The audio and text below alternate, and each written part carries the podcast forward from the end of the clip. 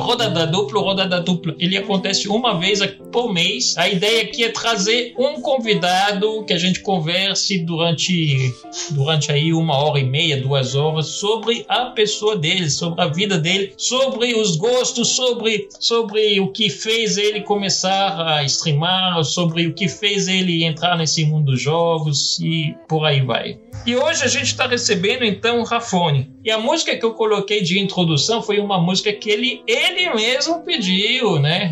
Eu sempre peço para os meus convidados separarem cinco musiquinhas que marcaram a vida deles. E a gente tem uma lista, uma playlist lá com todos os convidados que já passaram aqui no Rodada Dupla. Cada um escolheu cinco musiquinhas, cinco musiquinhas que marcaram a vida deles. Com isso, a gente vai talvez criar uma grande playlist de 740 músicas. Caraca. Haja convidado. Haja convidados. Mas esse é o objetivo. O objetivo é fazer uma playlist com mais de mil músicas. Então, para começar a conversa aqui com o Rafone, por que, que você escolheu essa música aqui do To the Moon, a, a abertura? Bom, primeiro eu queria, eu queria começar fazendo uma introdução aqui, né, de que antes de eu mergulhar, né, no, no mundo dos games, eu tentei, vamos dizer assim, atuar como DJ, né? Então, eu meio que antes de de fato mergulhar de cabeça no mundo dos games, eu já tinha um gosto muito grande, assim, por música, né? Conforme vai passando o tempo, a gente vai escutando muita, muita música, muito tipo de música, né? Eu, eu vivia com fone de ouvido o tempo todo, então isso foi meio que aguçando, amadurecendo, né? Então, o lance do To The Moon, assim, quem jogou o jogo sabe que as músicas são lindas, são maravilhosas, são melodias, né? Tocadas a piano, a, tipo, lindas, encaixa perfeitamente com, com o contexto do jogo, né? A harmonia da música com o cenário tudo. Em especial, essa música, ela foi muito marcante para mim, porque não foi específico essa, muito de game. Assim, claro, eu joguei o game, assim, assisti a gameplay também é, é, no próprio YouTube. Porém, assim, foi um momento em que eu tinha um cachorro, né, o único cachorro que eu tive, e ele tava passando por uma situação meio delicada de saúde e tudo mais, e eu ali meio que, numa situação bem desconfortável, né, eu colocava essa música e ficava do lado dele, né, ouvindo ela.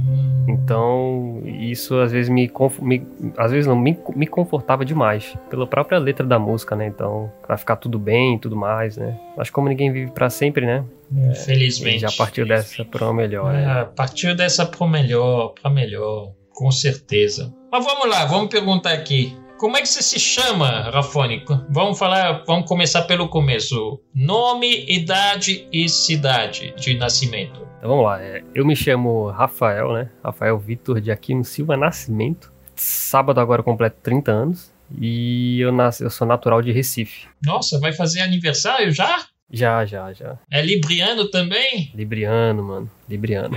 Olha que beleza, hein? Você é natural de Recife? Natural de Recife, Pernambuco. Mas você mora em Manaus, não é? Eu moro em Manaus, moro em Manaus. E como é que foi esse processo de sair de Recife para Manaus? Ah, então, é, meu pai ele é aposentado da aeronáutica, né? Então, ele se transferia muito, né? É, eu nasci em Recife, Aí de Recife a gente foi para São Paulo, né? Eu passei praticamente minha infância em São Paulo, né? Aí quando eu completei 10 anos, mais ou menos, é, eu voltei para Recife. Aí morei dois anos e meio em Recife. E aí em 2006, 2006 a gente veio transferido para Manaus. Aí aqui em Manaus a, a, família se desfez, né? Cada um foi para um canto e eu fiquei, acabei ficando aqui. Como assim a família se desfez? O seu pai separou, a sua mãe separou? Eles se separaram, o meu irmão ele praticamente, vamos, vamos dizer que noivou, então ele também foi para um canto, e aí hoje atualmente só tá eu e minha irmã e minha mãe. Minha mãe já foi, já deu ida e vidas para Recife, né? Mas ela ela voltou e tá aqui com a gente, né? A gente tá se virando aqui, né? Vamos dizer assim. E o seu pai, o seu pai se perdeu de vista, então? É, ele ele foi pro Rio e a gente mantém contato com ele, né? Inclusive ele tá até ele tá combinando para vir passar dezembro aqui com a gente, mas ele realmente não, não tem muito contato mesmo com a minha mãe, né? Separou, então. Uhum. Mas ele foi, foi, foi pro Rio. E aí, como é que foi essa, essa sua infância aí, saindo de um lugar para ir para outro, e indo para outro, e indo para outro? Assim, tipo, você fez a, poucas amizades, né, que doaram, então? Amizade, assim mesmo, de infância eu não tenho, né? Quer dizer, eu tive, né? Eu tive, né? Não, não vou dizer que eu tenho uma hoje, né? A maioria dos meus amigos de infância foram de Recife, né? Uhum. Eu cheguei aqui no Amazonas, em Manaus, com praticamente 15 anos, né? Então passei um pedaço da minha adolescência aqui já indo para adulto. Então eu, ti, eu tenho um, um amigo que eu fiz justamente nessa época, dos 15 anos, que foi quando eu cheguei mais ou menos aqui em Manaus. E aí a gente mantém um contato, né? Desde, é, desde esse tempo, né? Dos 15 anos, né? Então, vamos dizer que é, é o, praticamente o, a única amizade de longa data, assim, de quando eu ainda era mais jovem, que eu ainda tenho, assim mesmo. Eu digo assim, pessoal, né? Porque depois que eu criei o canal no YouTube e tudo mais, eu comecei a fazer muitos parceiros, né? Amigos, né? Pela internet. Então, mas pessoal mesmo assim. Quer dizer que você, você é que nem eu, quando começou a, a vida de youtuber, você se afastou do mundo real.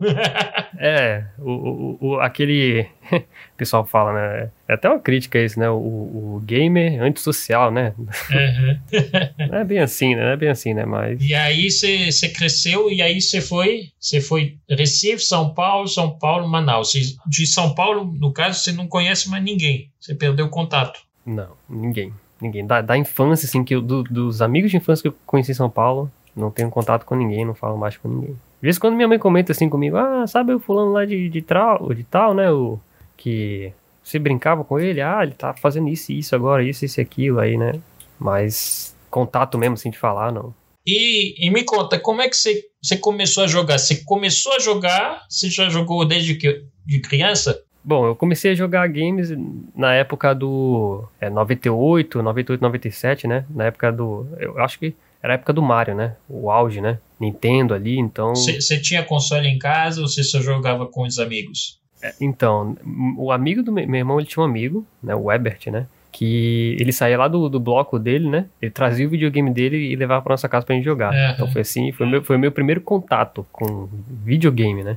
Aquele Super Mario, né? Super Mario World, né? Que tem o bonequinho e tal. E foi meu primeiro contato. Aí depois eu é, comecei a ver o Donkey Kong, é, o Mega Man, né? Aquele Mega Man bem clássico mesmo. Só que eu não tinha um videogame, né? Então eu só jogava quando ele vinha e quando dava para jogar, né? Porque meu irmão ficava dividindo, né? Eles ficavam, ah, minha vez, morreu, minha vez, passa, não sei o quê. Então, bom, chegou o um momento que a gente se mudou, a gente foi para Recife. Quando a gente foi para Recife, eu perdi praticamente o, o, contato com games, né? Se eu não me engano, um ano antes da, da gente ir para Manaus, é, eu fui muito bem na escola, foi, o meu melhor ano, assim, na escola. E aí meu pai falou, ó, se tu passar sem recuperação, tu vai ganhar um videogame. Eu, pô, legal. Eu me esforcei, passei. E ele me deu um PlayStation 1. Oh. Tava, na, tava no auge na época, né? E aí, com o PlayStation 1, não sei porquê, eu acho que eu, né, na época, na verdade eu sei, né? Eu gostava muito de, de futebol, né? Só que eu me afastei de futebol já tem muito tempo.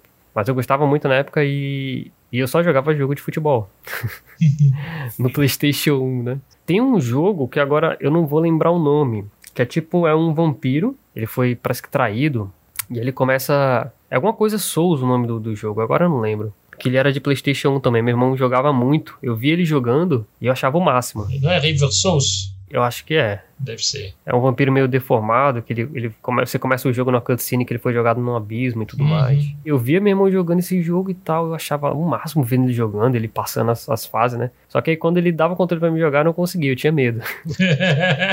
eu tinha medo do jogo, e não era nem jogo de terror, né? Era um, era um, né? um Dark Souls de vampiro, sei lá. Mas eu não cheguei a jogar. E aí nessa a gente se mudou, a gente veio aqui pra Manaus, e quando a gente veio aqui pra Manaus, eu me desconectei completamente dos games. Primeiro motivo, eu me desfiz do meu PlayStation 1. E segundo motivo, eu tava viciado em futebol, então eu só queria saber de futebol, né? Eu cheguei aqui 15 anos, aí 16, 17, 18. Quando fiz 18 anos, né? Terminei o ensino médio, né? No colégio militar e tudo mais. Aí fica aquela pressão, né? Vestibular, não sei o que, tem que passar. E aí a última coisa que eu pensava era jogar games. E aí, pô, vestibular, você tem que fazer aí e tal. E aí eu fiz o vestibular, mas eu não consegui uma nota boa. Eu fiz o Enem, na verdade, não consegui uma nota boa, né? Só que tinha um sistema lá que poderia recorrer. É, a tentar uma, fazer uma segunda tentativa, só que eu nem sabia desse sistema. E aí eu falei, eu tenho, esse meu amigo de, de infância, ele falou, cara, tem um Senai ali, ó, você pode fazer o Senai e tal, tem os cursos ali. Eu me aventurei no Senai, né, fiz um é, curso de eletroeletrônica lá, né, aprendizagem de eletroeletrônica, depois eu fiz técnico de eletroeletrônica.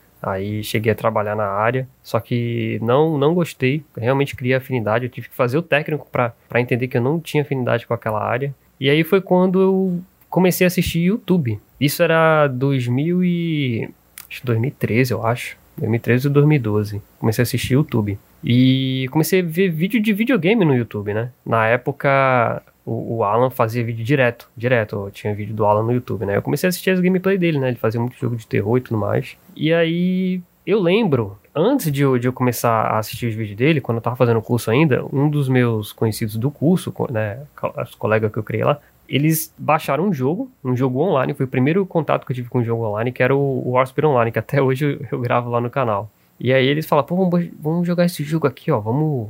Aí todo mundo baixou, era um grupo de cinco pessoas, aí todo mundo baixou o, o jogo e a gente começou a jogar. Aí, é MMORPG, né, eu acho que já sabe como é que é a pegada, né. A gente Chegou ali no primeiro boss, não conseguia matar e todo mundo parou de jogar. Só que eu continuei jogando. Só que eu jogava muito casualmente, né? Mas eu, eu tinha aquele interesse. Pô, legal, joguinho bonitinho. Tem um negócio aqui do boneco, né? Que você coloca armadura e tá armadura. Era, foi o meu primeiro contato com o jogo online e meu primeiro contato com o MMO, né? Não, não sabia nem o que que era, né? Uhum.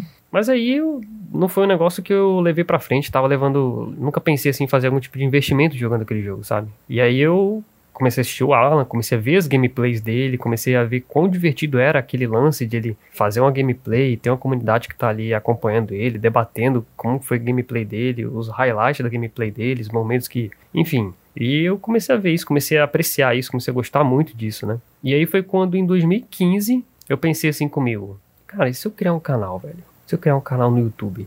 eu fiquei pensando, mas o que, que eu vou jogar nesse canal, né? Se eu nem tenho um computador. o que, que eu vou jogar? Pô, eu consigo jogar o joguinho no celular aqui, né? Que é o Warspeed Online, né? Aí, na verdade, eu ganhei um notebook de um amigo meu, um, um, inclusive eu nem falo com ele já há muito tempo. Ele deu esse notebook, né? Que foi na época que eu tava é, investindo como DJ. Ele era bem parceiro mesmo, e aí ele falou, pô, toma aí um notebook e tal. E aí, com esse notebook, eu comecei a gravar vídeos de Warspeed Online. Um fato curioso sobre isso é que foi totalmente aleatório, eu não, eu não tinha noção disso. Só depois que eu fui perceber que eu fui eu tava sendo o primeiro, vamos dizer assim, youtuber, né, primeiro criador de conteúdo a produzir conteúdo daquele jogo BR, né? Não existia nenhum BR gravando conteúdo daquele jogo no YouTube. Nossa, então você recebeu um monte de, de, de pessoas para te assistir, né? Sim, BR foi um monte, cara. Porque assim, o jogo é russo. Então já existiam uns canais gringos já gravando. Mas BR não tinha ninguém. E aí eu fui de uma maneira totalmente despretensiosa. Eu, inclusive o primeiro vídeo do canal que eu gravei foi o primeiro e único que eu gravei sem camisa. Porque eu tava, tipo, deitado na cama, assim, jogando de uma maneira to totalmente despretensiosa. E aí depois eu vi que o negócio, pô, legal, tem uma galera que começou a assistir. E se eu começar a postar com mais frequência, né? E aí eu comecei, comecei o, canal, né, foi o canal de Warspire Online, só que não era o meu intuito, né? A minha inspiração do canal era fazer um canal de gameplay variado, igual, tipo, igual o, o, canal do Alan, né? Era antes dele virar streamer, né? Ele gravava ali o que ele gostava e a galera acompanhava e tudo mais. Quando chegou um momento em que eu já tava ali com 2 mil, 3 mil inscritos, que surgiu uma oportunidade de eu trazer outros jogos, né? Houve uma, uma rejeição, né, por parte da galera. Foi uma coisa que eu, né, eu senti aquilo, caramba, velho, mas Inclusive, quando o, o, especial de 100 inscritos que eu fiz, eu fiz um especial de 100 inscritos lá no canal, eu, eu, eu expliquei tudinho, não, galera, é, tô fazendo aqui, as minhas metas para canal são essa e essa, e eu pretendo futuramente trazer novos jogos, mas, né, eu, eu penso assim, o, o meu, o mergulho principal, é, meu, assim, que eu, de fato, assim, eu, eu abri o meu horizonte, assim, né, para games, foi quando, quando conheci o Dead Cells, que foi quando eu comecei a explorar jogos indies, né, que são jogos independentes. E aí foi quando eu, eu vi assim que a indústria do game, dos games ela é muito mais rica, né? E, e, é muito mais que um jogo de MMO, né? E aí foi quando eu comecei a... Eu, eu criei um gosto muito grande por jogos é, com pixel art, né? Ainda mais jogos assim que hoje em dia a gente vê que a pixel art ela se revolucionou, né? Então tem jogos assim pixel art que são tão bem feitos, são tão bem desenhados, né? Que você pega um jogo 3D que não é tão bem otimizado, cara, tu faz uma comparação assim, tu vê que aquele jogo ali de pixel art tá muito, né? O Dead Gambit comecei a jogar recentemente, cara, aquele jogo ali tá lindaço, velho. É muito bonito mesmo. Bom, e aí eu, é, eu acabei chegando, né? Cheguei onde, eu, onde eu tô agora, tô aí fazendo as lives na Twitch, toda segunda, quarta, sábado. E no YouTube, como eu não consegui, né, converter os inscritos lá que só gostam né, daquele jogo para outro, só gostam do Warspire Online para querer assistir outros jogos, eu acabei deixando o YouTube só com o conteúdo de Warspire Online, né? Tipo assim, todo domingo eu posto um, um jogo que vende a gameplay da Twitch. Porque eu, é, tô estudando, né, desenvolvimento de jogos, então eu acho sempre legal é, é passar essa ideia, né, de que né, não existe só um tipo de jogo, né, é, é, totalmente possível você se divertir jogando outros jogos, né. Eu acho que a ideia de diversão é você pegar o jogo e, e ver ali, né, né, porque tem gente que acha que jogo, o jogo divertido é um jogo que, por exemplo, tem gente que gosta de jogo de tiro, acho que o jogo divertido é só o jogo que você tem uma arma e fica atirando nos caras, né. Então, de repente, é, acho que tem que, de repente, abrir a mente, tá ligado? Pra, pra ver direitinho. Pra entender, né, é, o nível de diversão que o jogo pode te proporcionar. Tem muito detalhezinho, assim, se eu for entrar em muitos detalhes, eu acho que... Com certeza. E me fala uma coisa, você falou que você está agora estudando, né, para desenvolver jogos. Desde quando você está com esse sonho aí, desse, desse, essa ideia aí? Olha, a ideia mesmo, eu tive ela em 2019. 2019 surgiu, surgiu a ideia o desejo, né, de, de entender como é que funciona e, e investir nisso. E aí de lá para cá eu, eu adquiri alguns cursos online, né? É, vamos dizer assim, minha última adesão foi uma faculdade mesmo, né? Os conhecimentos estão meio que se somando, né? Estão meio não, eles estão se somando. Então, acho que se, se eu for pegar quando, quando eu tive essa ideia lá no início para hoje, eu já aprendi muita coisa, né? Eu já estou engateando algumas pixel art ali no Photoshop, mas ainda não tem assim um executável para eu dizer assim, ah, pô, já tô com a versão alfa aqui. Eu já tenho meio que o um roteiro de um possível protótipo, eu já tenho. Um protótipo? Você tem mais ou menos assim um estilo? Vai ser um roguelike? Vai ser um Metroidvania? Vai ser um. Vai ser um Metroidvania. Eita.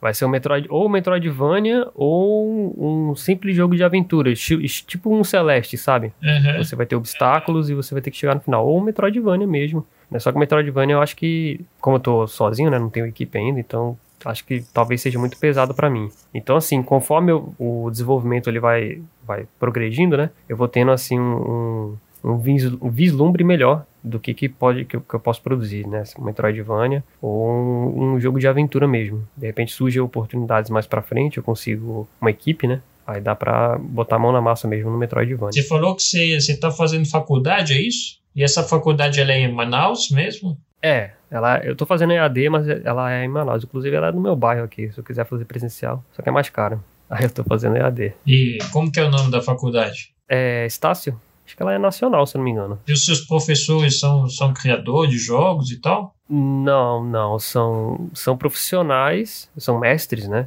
Vamos dizer assim, é, em, um de, em uma determinada área e eles têm, eles acho que recebem instrução para passar o conteúdo relacionado a porque assim, tem várias matérias, né, na verdade. Uhum. Então, por exemplo, é, recentemente eu, eu vi duas matérias que são matérias de roteiro e personagem. Nas videoaulas, principalmente, os professores eles, eles davam muito panorama geral de, de roteirização e personagem, tanto para jogos quanto para teatro quanto para cinema. Então, porque tem, tem, tem tipo uma, uma linguagem glo global desse, desse tema, entendeu? Então, agora, quando é mais específico, por exemplo, na matéria de desenvolvimento de jogos mesmo, já fala da game engine específico. Então aí ele já coloca um, um profissional assim meio da área de programação mesmo para explicar os termos mais técnicos, né? De como você vai aplicar ali o, o, o algoritmo para fazer as mecânicas. E aí você entrou no mundo do Dead Cells, né? Foi nessa época que a gente se conheceu, né? Sim, bons tempos. Mas então, aí, aí a gente se conheceu, né, pelo Dead Cells, que eu lembro. E aí você chegou a, a conhecer outros youtubers por causa de, de Waspir, ou por causa de Dead Cells, ou por causa de outros jogos que você trouxe? Sim, acho que é uma, é uma vantagem, assim, de você ser criador e, e quando você foca em um jogo, né? Que aí você desperta o interesse de não só pessoas que estão procurando conteúdo daquele jogo, como criadores, né? Então, de Warspear, como é, muita gente me vê como referência, inclusive, é, eu já não me vejo tanto assim, mas muita gente me vê, então conheci muita gente, muitos criadores né, de conteúdo de Warspear, né? De vez em quando sempre tem alguns que querem, me chamam para fazer parceria e tudo mais, mas... Mas e aí, você, aí você conheceu outras pessoas pelo Warspear mesmo? Assim, dos conteúdos que eu gravei, que eu procurei assim, né, tentar formar uma fanbase, uma comunidade, os conhecidos assim, parceiros do YouTube foi do Warspear Online e do Dead Cells, uhum. né? Porque foram justamente os jogos que eu meio que corri atrás, sabe? Eu não só gravava um vídeo e jogava no YouTube, eu, eu procurei fanbase, inclusive a gente se conheceu do, do Facebook lá do, do, do Dead Cells, né? A gente mandava publicações lá e aí tinha o, tava, tava lá o Flango, você, o, o, o Paulo, né? Então dali a gente se conheceu, né?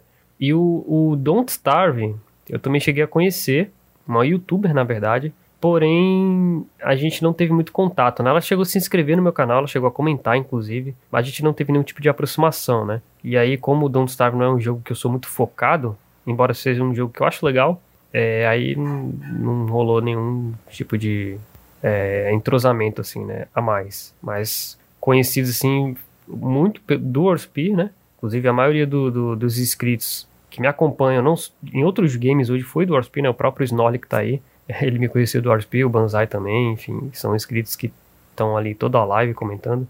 E no Dead Cells, né, você, o grande Le Francês, o, o Paulo e o, o Flango, né? Só que o Flango largou totalmente do Dead Cells. O Flango nem nem produz mais. Ele agora o flango é Isaac, né?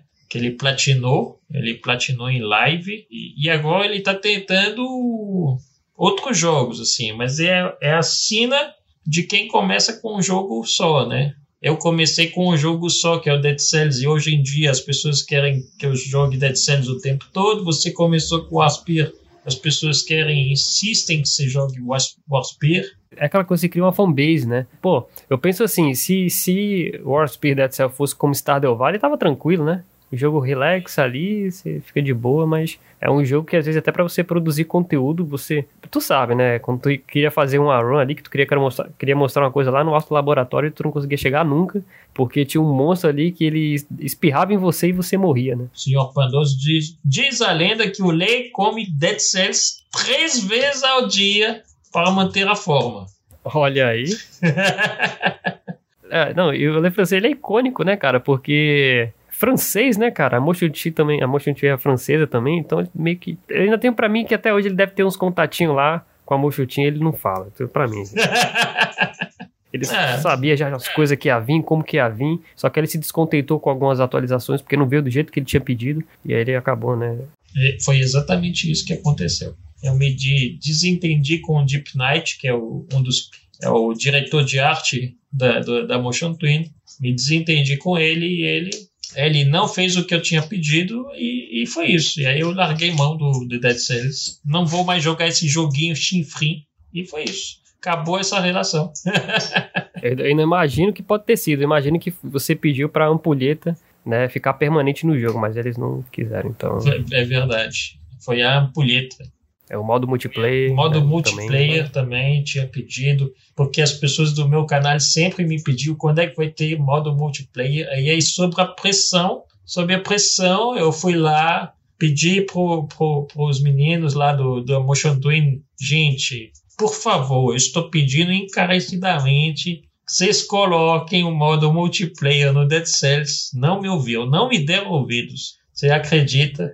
Eu, logo eu, mas é isso, né? É, é isso é a vida. A vida ela te dá dessas. é por isso que tem, né? Cada, cada semana tem um jogo novo aí sendo lançado pra gente, né? Experimentar, né? Jogar, né? Nunca foi tão fácil jogar games em 2021, né? Então, no século 21, né? Então, acessibilidade tá, né? Exatamente. Tá muito boa. E aí, os Noligod e o Banzai são do Aspir, então?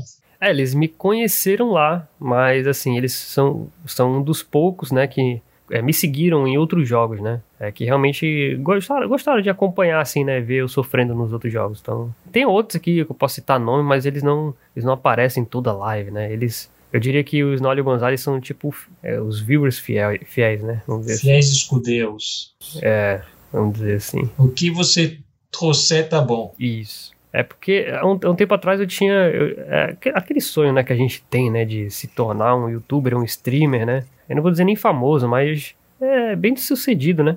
Então, de um tempo para cá, eu, como eu comecei a me envolver mais com, né, com o desenvolvimento de jogos, eu tô levando mais vídeo e live como hobby mesmo, sabe? Eu faço porque eu quero, porque eu tô me divertindo, não porque eu quero é, necessariamente pegar engajamento, sabe? Mas você teve um momento da sua vida que você talvez tivesse tempo, mais tempo para é, seguir carreira como youtuber. Sim, sim. Acho que no início, acho que o início foi meu auge. Quando eu comecei com Orspira, foi uma. Eu tava na montanha russa, assim, subindo sem parar, sabe? Aí eu tive, eu tive um problema lá no, no jogo, onde em um vídeo meu, que eu tava falando sobre a moeda do jogo lá que você compra, né? É, de uma maneira gratuita, porque o Warspire Online é um jogo pay to win, né? Eu tava falando lá de uma, de uma maneira que você conseguir essa moeda gratuita. Por um incrível azar meu, e sorte do cara, é, uma informação pessoal do meu perfil apareceu no vídeo. E aí o cara muito sortudo e mal intencionado, ele viu essa informação e começou a fazer coisas ilícitas no meu perfil, que aí obrigou o pessoal da administração a,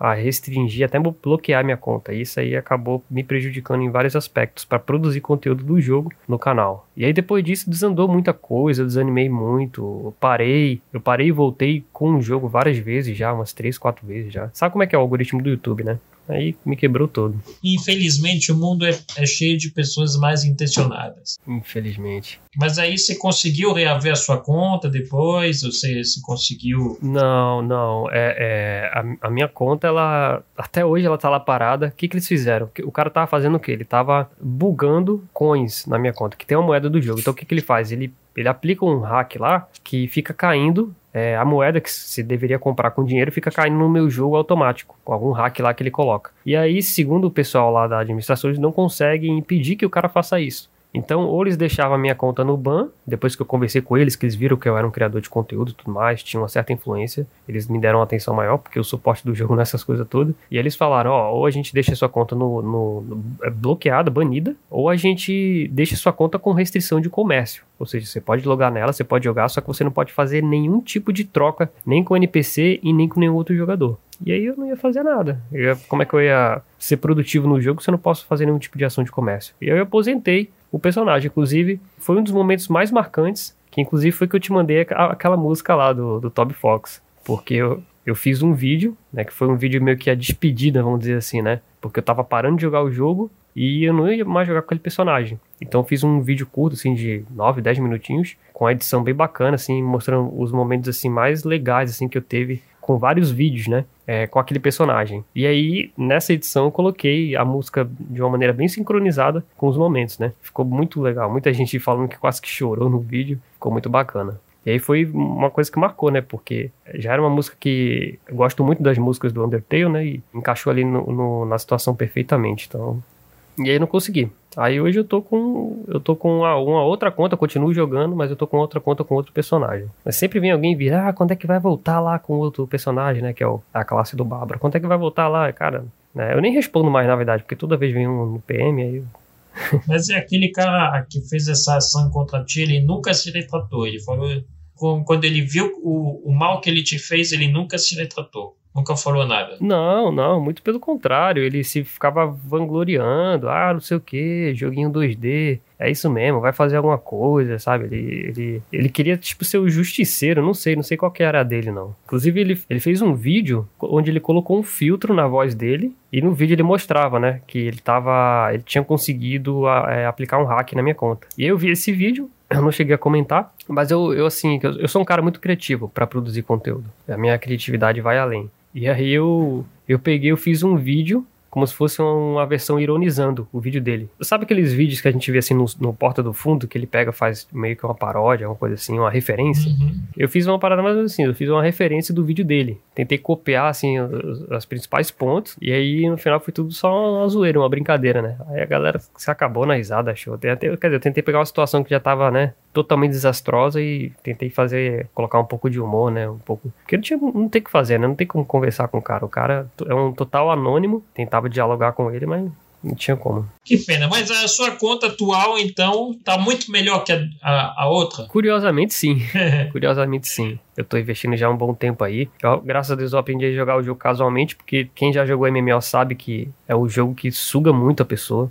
É, tem muita gente que não joga, inclusive, por isso, né? Porque, pô, não vou ficar com a cara enfiada ali. Então, como é um jogo assim que, que é, muitos dos meus inscritos gostam, eu falei, pô, vou tentar aprender a jogar isso aqui casualmente, trazer um conteúdo ali, um conteúdo aqui, e vou continuar jogando jogos que eu gosto, né? Jogos indies independentes, tô sempre conhecendo jogos novos. Só que aí eu trago na Twitch, né? Não trago no YouTube porque né? Sempre vai rolar aquele comentário. E quando que vai ter o. Por que, que tava jogando esse jogo? Quando que vai jogar o Warspeed? Não sei o quê. E esse Warspeed, ele tem o, o, o, gráfico dele é muito parecido com outros jogos MMO, que é tipo o Tibia, né? O Tibia é muito parecido visualmente com o Warspeed. Você já chegou a tentar o Tibia? Não, assim, é, graficamente falando, são dois jogos pixel art, né? Porém, o Tibia, eu diria que ele tem, ele tem uma pegada mais retrô, o estilo gráfico. Eu tentei jogar Tibia uma vez, eu cheguei até a trazer um vídeo no, no canal, muito tempo. Só que eu não conseguia, eu achei muito, eu achei muito esquisita aquela perspectiva de visão do personagem. Achei esquisita demais. Não consegui.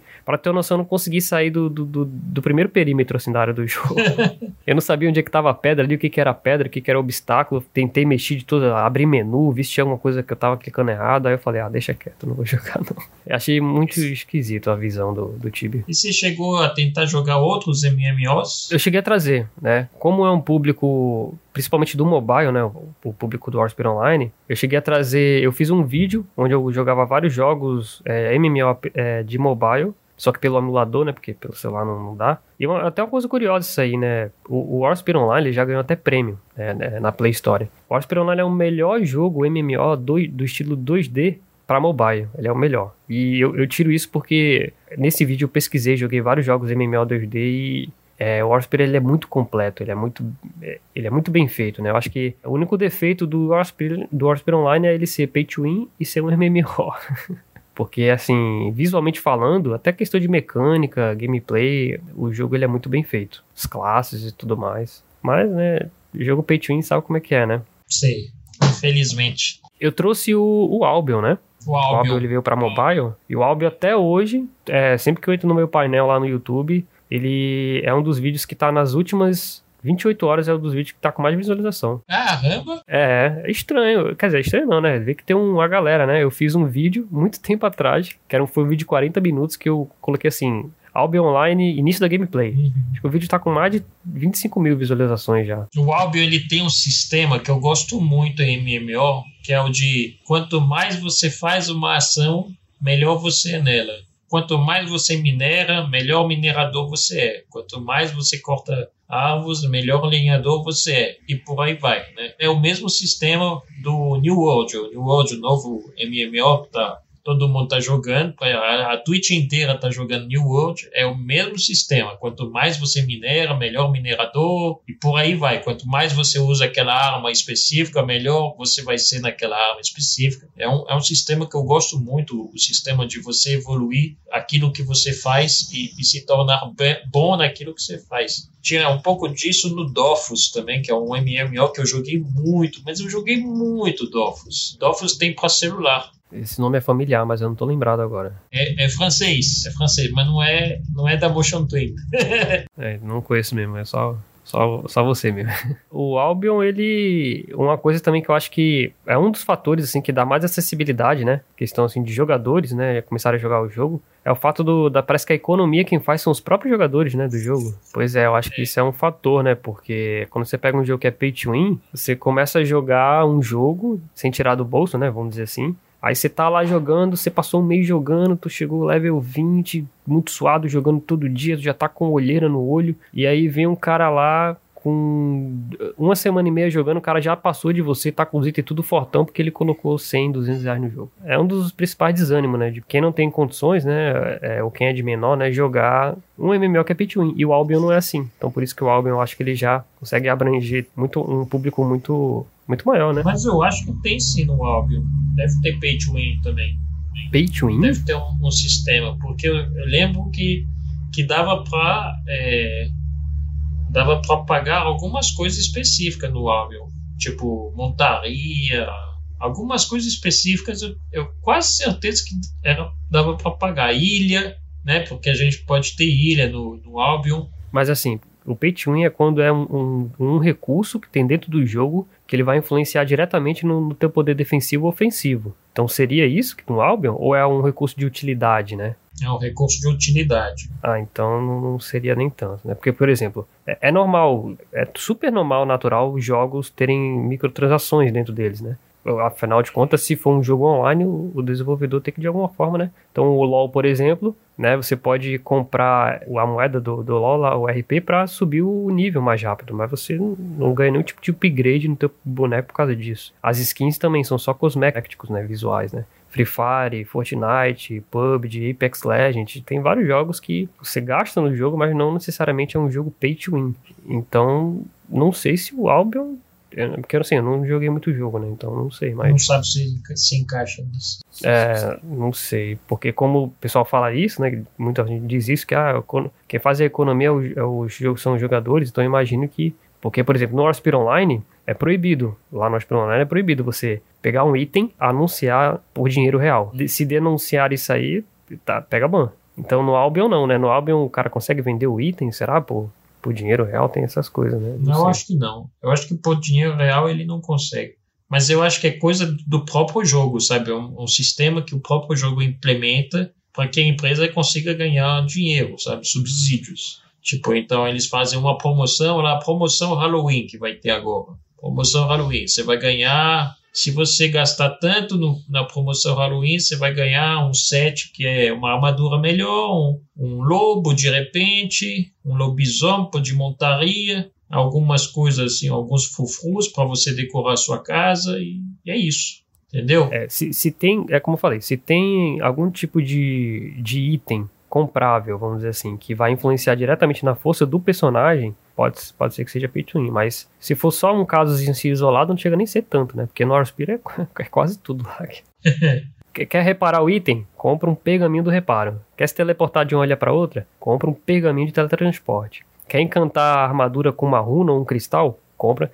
Tem dentro do jogo tem outros, outras maneiras de conseguir, só que são, são itens que vão ter um, um, drop. um nível de é, um drop e um nível de poder e eficiência muito menor do que, do que os que estão na loja para você comprar. Mas quem joga o Aspia tem uma faixa etária de quanto assim, mais ou menos? Olha, a galera da Rússia dá pra chutar assim que é uma galera mais velha mesmo. É porque também a economia da Rússia é totalmente diferente do Brasil, né? Então, até pra comprar lá é- deve ser muito mais em conta pra eles. Mas eu digo assim, o, o, o público do meu canal, que a gente consegue ver lá, né, no- nas estatísticas, é, que acompanha o meu conteúdo, a, a, a grande maioria é ali de. É adulto, é adulto. Agora eu não lembro se é de 18 a 25 ou se é de 25 a 30 e pouco, mas é uma galera adulta já que joga. Entendeu? São, são poucos de menor que jogam o jogo. Nossa, eu jurava que por ser jogo de celular teria muita gente abaixo dos 18, né? Tem, deve ter. Mas sempre que é, surge um, ele. né, quando, quando a gente vê alguém assim no chat global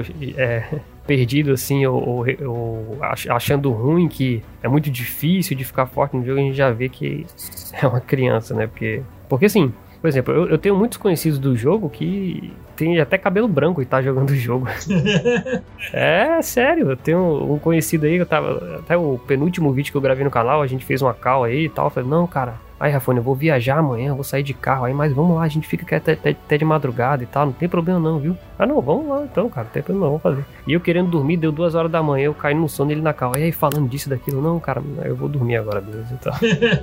Os caras gostam do jogo, não sei, né? O, o jogo em si é bom, é como eu falo em alguns vídeos meus. Warspire Online não é um jogo ruim. Pra mim, o, o, o que mata o jogo, assim, né, pra ele, vamos dizer assim, se tornar mais popular é ser pay to win e principalmente o MMO, porque MMO não é um estilo, não é um gênero de jogo que tá em alta, né? Posso estar enganado. Talvez agora com o New World que tá chegando, né? Mas posso estar enganado. Nunca foi um, um estilo de jogo. Muito pelo contrário, tinha muita gente dizendo que o estilo MMO tava morrendo, né? Eu acho que não. O MMO, eu acho que ele nunca morre. É um estilo que, que tem altos e baixos, mas morrer, morrer, eu acho que não morre, não. Assim, é o problema do MMO é que você precisa despender um certo tempo para aquele jogo, né? Esse é o grande problema dele. E às vezes a pessoa não quer. A pessoa quer viver a vida, né? Não quer passar oito horas no jogo para evoluir um personagem, né? Por isso que os jogos casuais eles se popularizaram tanto, né? Among Us, aquele lá do, do- do- dos bichinhos gordinhos que eu esqueci até o nome. Fall né? Fall Guys. Guys. Que são jogos divertidos e que você não precisa ficar muito tempo jogando, né? Joga rapidinho, sai. O pró- próprio FPS, né? Free Fire aí, o, o- qual o, o outro de PC? O Fortnite, né? Uhum. Você joga ali uma partidinha rapidinho de uns 15, 20 minutos, sai. Só os caras, né? Que é stream e tal aí já.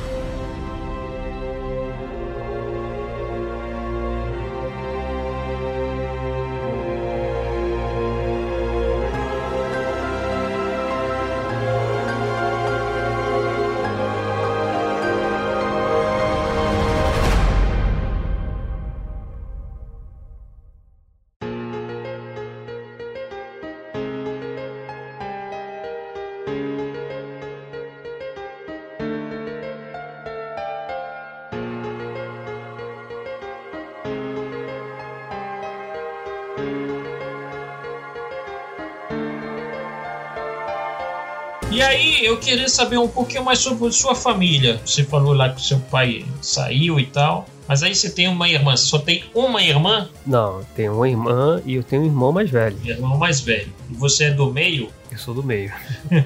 e como é que foi a sua irmã ainda mora contigo aqui na, na, debaixo do mesmo teto? Sim, é assim, ela foi, pra, ela foi pro Rio, né? Ela foi tentar morar lá com meu pai, porque é, quando a gente veio pra cá, acho que só eu e meu irmão que, que a gente não se queixou de morar aqui, né? Porque aqui é muito quente. E aqui, como não é um, uma região litorânea, não tem aquela brisa no mar que normalmente tem nas, nas cidades que estão litorâneas. Então é abafado aqui. Tipo, tá mó sol assim, você não tem brisa, sabe? E aqui o, o, tempo, o tempo aqui é muito instável. Hoje mesmo, por exemplo. Acordei umas 7 horas, tava mó sol. Quando deu 10 horas, o tempo fechou, começou a chover. Aí deu uma hora da tarde, voltou o sol de novo. Aí ficou sol tal, aí quando deu umas 4 e meia, 5 horas, fechou, choveu de novo. Né? Então o tempo é muito estável. E para alguém que mora sudeste, sul, até no nordeste mesmo, estranha muito isso. Sem falar no calor, né? A sensação térmica aqui é, é absurda. E aí os meus, é, a minha, minha mãe, minha irmã e, e meu pai, eles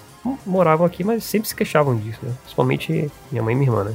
Então eles, a minha, irmã, ela resolveu voltar, né, para pro Rio e, e decidiu morar lá com meu pai. Meu pai já tava lá, né? Só que rolou um problema lá com uma situação bem desconfortável lá dela com, com a madrasta, a, a mulher que meu pai tava, né? E aí ela acabou voltando, não aguentou e voltou. E aí, como é, meu pai é aposentado da, da aeronáutica, tem um negócio lá que ele consegue dar uma pensão para uma filha mulher. E aí ela recebe essa pensão, ela vem para cá e tal, a gente, essa pensão, graças a Deus, a gente consegue se manter, né? Minha mãe, ela, a gente mora aqui, ela não tem uma situação muito, uma situação muito favorável de saúde, né? Ela tem, ela tem glaucoma e tal, então tá sempre fazendo exame aqui, às vezes eu tenho que ir com ela, acompanhar ela lá no oftalmologista, né? Mas assim, a gente vive junto aqui a gente consegue se manter, né? E a expectativa é o quanto antes né, eu, eu consegui contribuir mais ainda, né? Com a questão do, dos projetos aí de desenvolvimento de jogos. Então a sua irmã, ela agora, neste exato momento, sua irmã, ela está em Manaus contigo. Sim, estamos aqui. Inclusive, ela, ela, ela trouxe os gatos dela, né? Aí já tinha três, aí agora a gente tem cinco gatos aqui. Meu Deus, já tá virando tio dos gatos, hein? Já, já tá. Totalmente gato, mano. Vocês mudaram de, de casa, não mudaram? Porque tinha uma época que você morava num lugar que os gatos invadiam o tempo todo, ficavam mordendo os cabos. É, não, é, é, é, é, porque assim, na verdade eu não tinha um quarto para mim. Essa era a questão. Então, como eu, é, eu, dormia junto com meu irmão, então eu tinha um quarto, né, que era meu irmão, mas não tinha privacidade para fazer um stream e tal, uma live assim, até meio um vídeo assim, sem muito zoada. Então, quando eu ia fazer as lives, eu ia lá pra sala, tá ligado? Aí na sala, os gatos à noite ficavam brincando, passavam por cima, vinha e vinha correndo, então isso atrapalhava muito. Aí depois que meu irmão foi morar, né, com a, a namorada dele, aí, aí eu consegui ter um quarto pra mim só. Eu tô até com medo aqui, desse, daqui a pouco ele aparece aqui, eu tô até de olho aqui. a sua mãe é aposentada ou ela é não, minha mãe é dona de casa, ela... Nunca, nunca trabalhou? Não, ela já fez muito curso técnico, mas devido à situação da visão dela, ela não tem mais condições de, de, de trabalhar. É, a visão dela tá super comprometida, assim. Ela perdeu 50% da capacidade de visão, assim. É. Até parece que ela tem uma visão cônica agora, um lance assim. Mas ela chega a ser considerada deficiente visual ou não? Não, cara, mas tá. não, tá meio complicado, mas não, acho que não. Mas assim, tipo assim, de noite ela não enxerga nada, né? De noite ela, quando ela vai pra cozinha ali, ela fala, gente, não enxerga nada aqui, o que, que é isso e tal. Às vezes a gente tem que ficar de olho assim, né? Se não cai mosquito assim na comida, ela não enxerga, né? Então, mosquito, sei lá, um inseto assim pequenininho, ela não vê, enfim. Coisas miúdas assim, ela não vê de jeito nenhum. Quais são suas pretensões para o futuro? O que, que você pretende fazer? Você, você pretende ainda viver como youtuber, ainda viver como, como streamer? Ou você, você acha que uma, uma vez que você se formar como desenvolvedor de jogos, você vai ah, deixa essa vida aí de youtuber de lado, vou aqui fazer meus jogos. É, isso foi uma coisa que, assim, aquela coisa, né? A gente vai chegando na idade, a gente tem que decidir, né? Por que, que a gente quer da vida, né? Principalmente quando a gente não tem nada certo ainda, como é o meu caso. Então, eu decidi, eu tomei, já tomei essa decisão para mim e é uma coisa que eu tenho certeza que eu não vou voltar atrás. A minha área de entretenimento, eu quero trabalhar com games, seja fazendo live streams ou desenvolvendo. Hoje, o panorama para mim tá mais favorável desenvolvendo, porque é, é uma coisa que só depende de mim e do conhecimento que eu vou adquirir. live e vídeo já é já, eu já teria que ter uma estrutura, ter que ter toda uma questão de divulgação, né? A, o lance do marketing, né?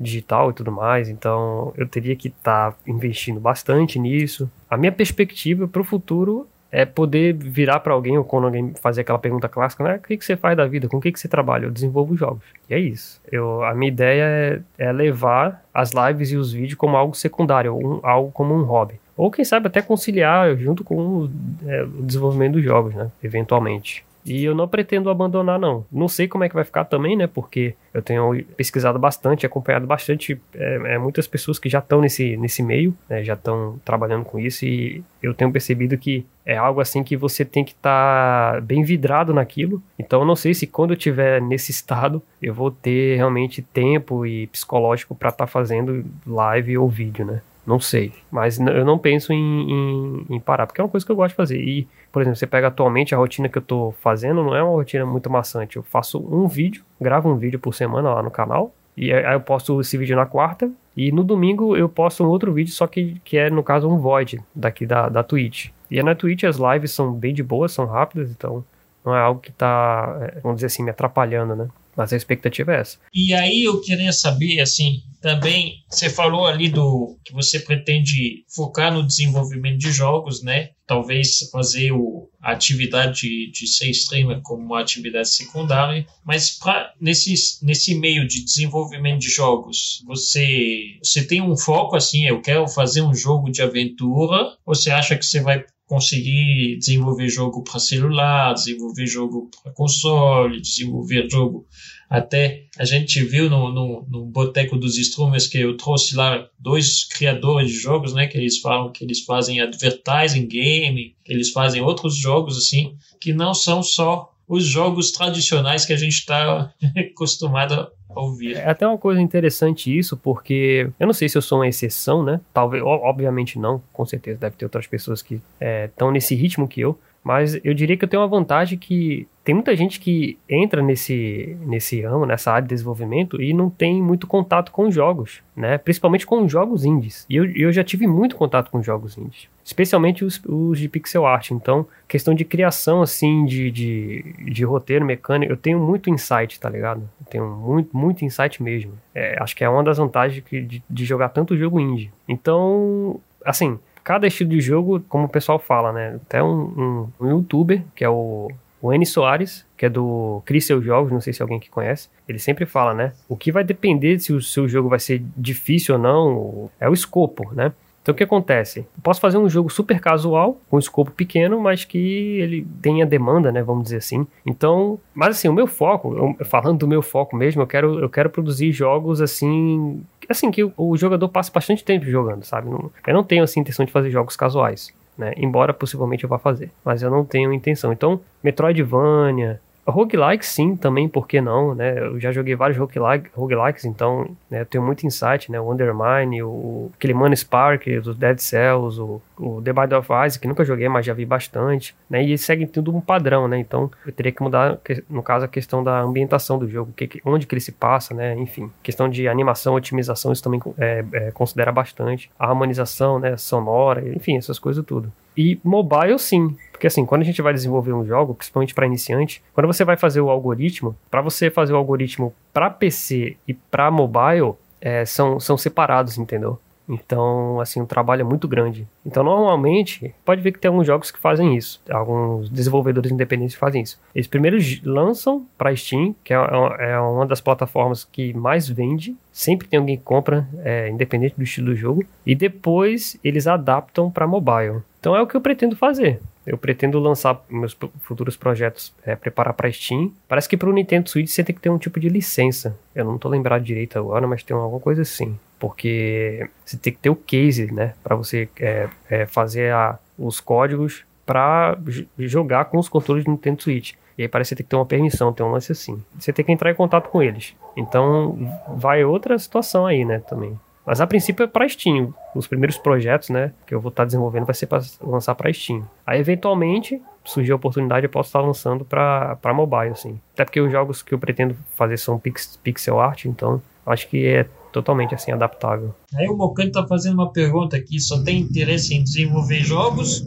ou, ou teria interesse em desenvolver programas também? Não, só na área de, de jogos mesmo. Eu acho que. Que assim, é como eu tava falando é, há pouco aqui, né, com o Le Francais. Eu consigo conciliar uma coisa com a outra, né? Então, meio que se eu fosse realmente migrar de, de vez, focar mesmo na área de dev para programador, aí é, aí é um pouquinho mais puxado. Então eu teria que realmente deixar de lado totalmente na né, área dos jogos, assim, né, do que eu tô fazendo atualmente. Então é, é uma coisa assim que eu já eu me questionei sobre isso, mas eu, depois de muita reflexão, cheguei à, à conclusão de que é melhor ficar só no, nos jogos mesmo, até porque, como eu tava, falei também há pouco tempo, eu jogo muitos jogos indies, então eu tenho muito insight bacana. A única coisa que realmente, assim, tá me, me segurando, assim, né, me segurando no sentido de me prendendo ainda, né, a não ter um executável do meu jogo e, e, e eventualmente começar a divulgar, lançar, etc., é a questão da arte, né. Eu tô fazendo a arte sozinho, né, a pixel art. É algo que eu tô.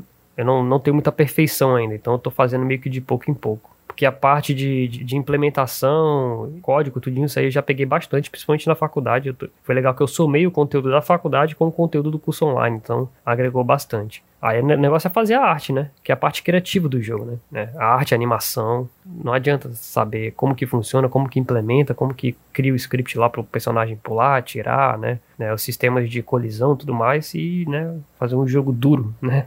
Então, é, sozinho, sozinho é meio complicado mesmo. Eu espero eventualmente conseguir uma equipe. Conseguir uma equipe seria bom, né? Você já chegou a conversar com outros desenvolvedores de outros jogos?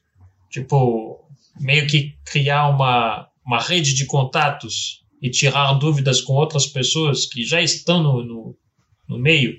Não, cara. Porque, por exemplo, existe na, no Twitter, que está sendo é, meio que iniciativa que está sendo levada por dois, dois desenvolvedores que a gente até teve a oportunidade de conversar aqui, que é a Terça Indie, hashtag Terça Indie.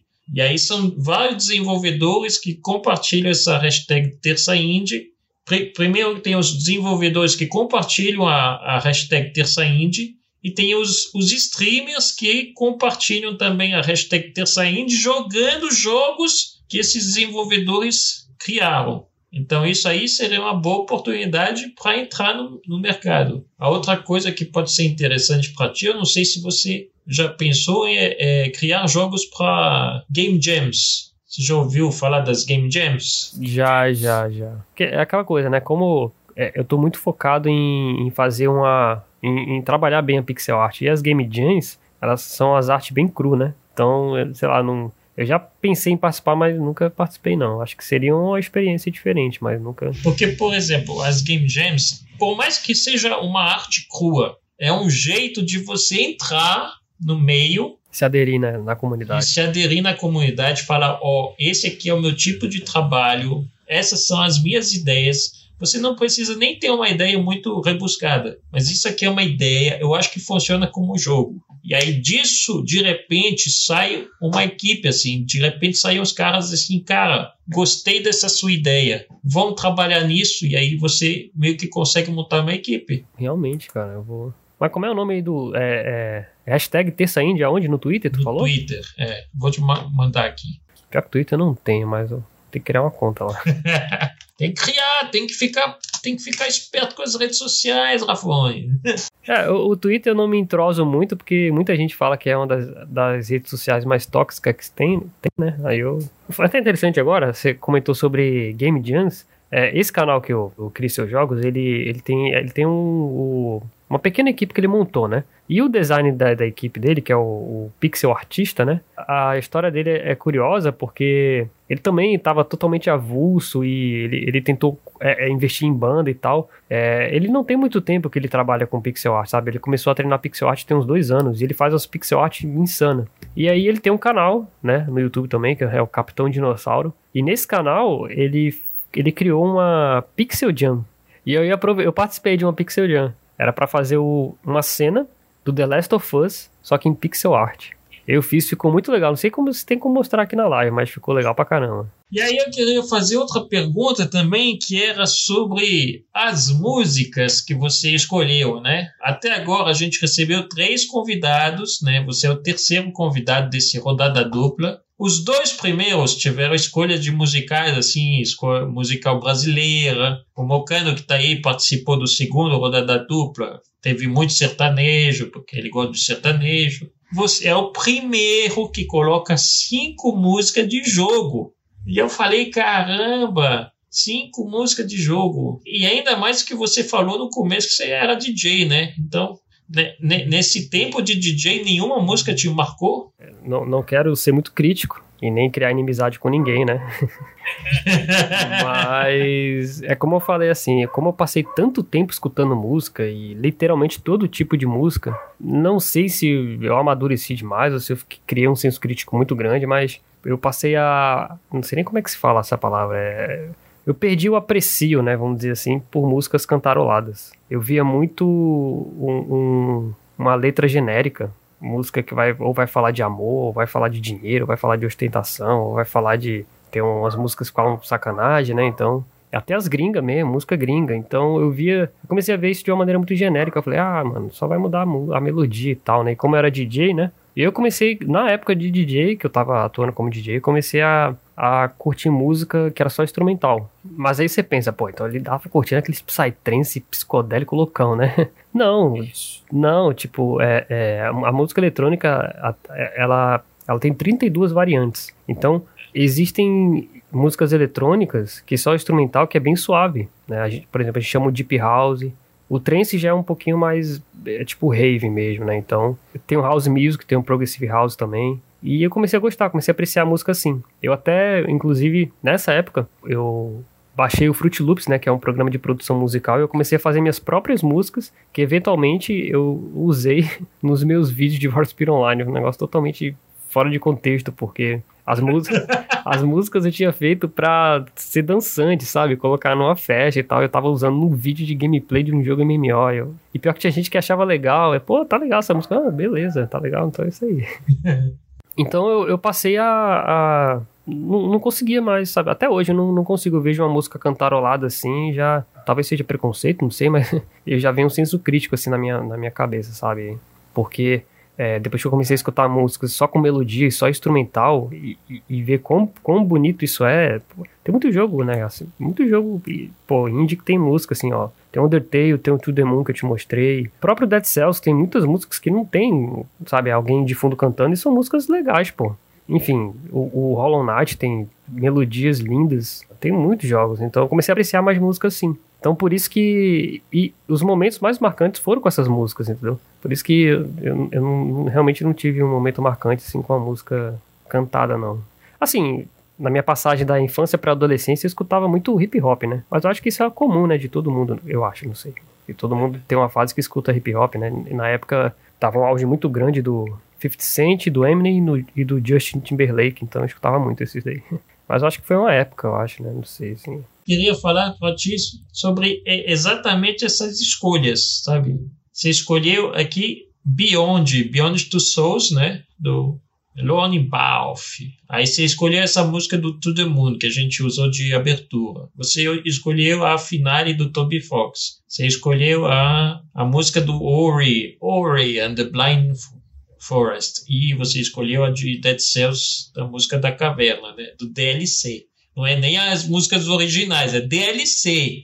É, a do Dead Cells é bem fácil de explicar. É porque é, foi no momento que eu tava morando só eu e meu irmão, né? Tipo, todo mundo tinha. A família tinha se desfeito, tava só eu e meu irmão morando. Foi uma época que eu, eu tava tendo que sair na rua para vender din-din. É din-din? Tu conhece din-din ou é geladinho aí em São Paulo? Acho que deve ser geladinho que fala em São Paulo, né? Não sei o que é. É, tipo aqueles picolés em saquinho. Ah. Sacolé que fala aí? Eu acho que é sacolé. Não, não sou consumidor, é, então. É, eu acho que nem vende, na verdade, aí, porque aí já é frio, né? Quem é que vai. Né? É, do sorvete, né? Mas enfim.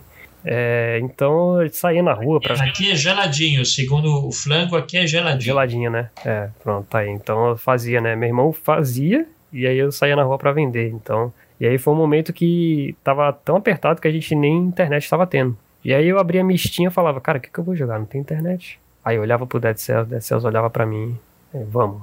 E aí eu comecei a jogar, comecei a jogar, comecei a jogar, fiquei jogando, jogando, jogando, jogando. Foi assim que eu fiz mil horas no Dead Cells, né?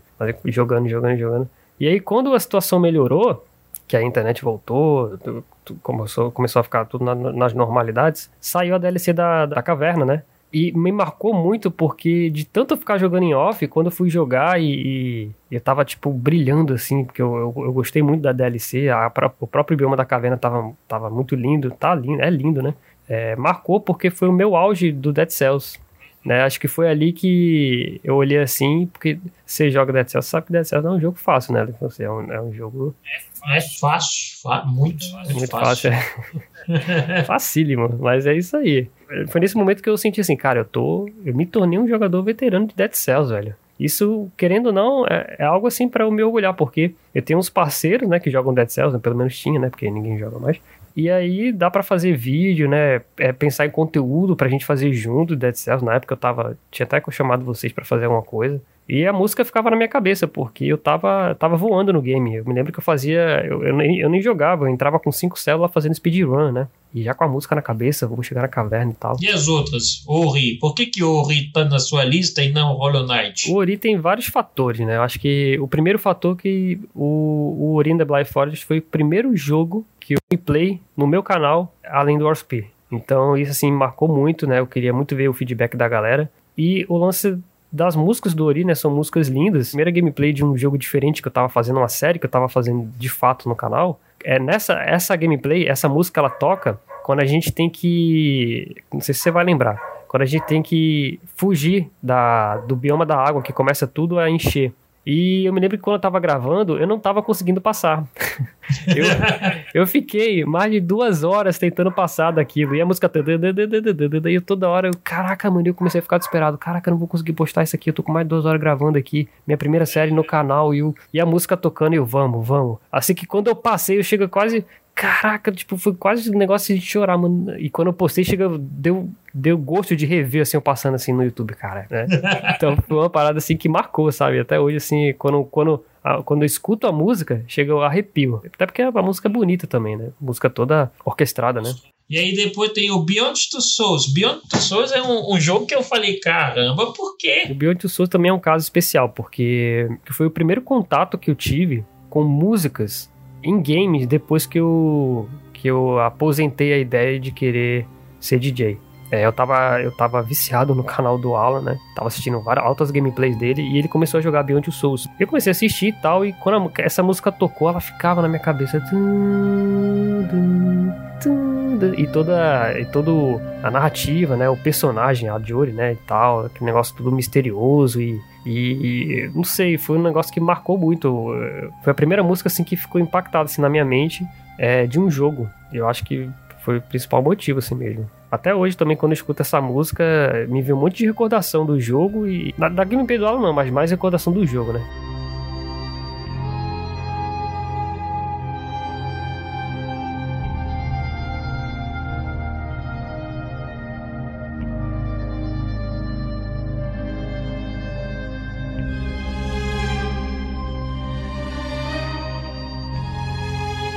É isso então. Muito obrigado, Rafone, pela participação. A gente se vê para mais uma rodada dupla daqui, sei lá, eu acho final do mês, né? Final do mês a gente terá outra rodada dupla. Para quem não sabe, o rodada dupla é gravada assim uma vez por mês e ele, a tentativa dele é trazer pessoas assim para essa conversa mais casual, assim, né? Uma conversa mais casual para conhecer um pouco da vida dessa pessoa que está atrás das câmeras, de frente assim com o público jogando, né? Ou às vezes se divertindo, ou às vezes conversando. A gente tentar conhecer um pouquinho mais dessas pessoas que estão por trás das câmeras. É isso. Espero que tenham gostado. Muito obrigado, Rafoi. Muito obrigado a todos que participaram hoje. Muito obrigado aos resubs aí. A gente recebeu o resub do Flávio Red a gente recebeu o resub do André. Então, muito obrigado a todos, né? A gente se vê. Semana que vem vai ter podcast, né? Semana que vem a gente tem Boteco dos Stromos. A gente vai falar sobre os limites do mundo aberto. Olha aí, um tema que o, o Rafone, inclusive, poderia participar, porque ele gosta de MMO. é, Os Limites do Mundo Aberto semana que vem no Boteco dos Strummers ou semana que vem a gente aparece também nas gameplays por aí. E se vocês quiserem, o Rafone também tem canal, então não deixem de conferir o trabalho do Rafone no canal dele, hein? E é isso, gente. Muito obrigado a todos. Vamos dizer tchau, tchau! Falou!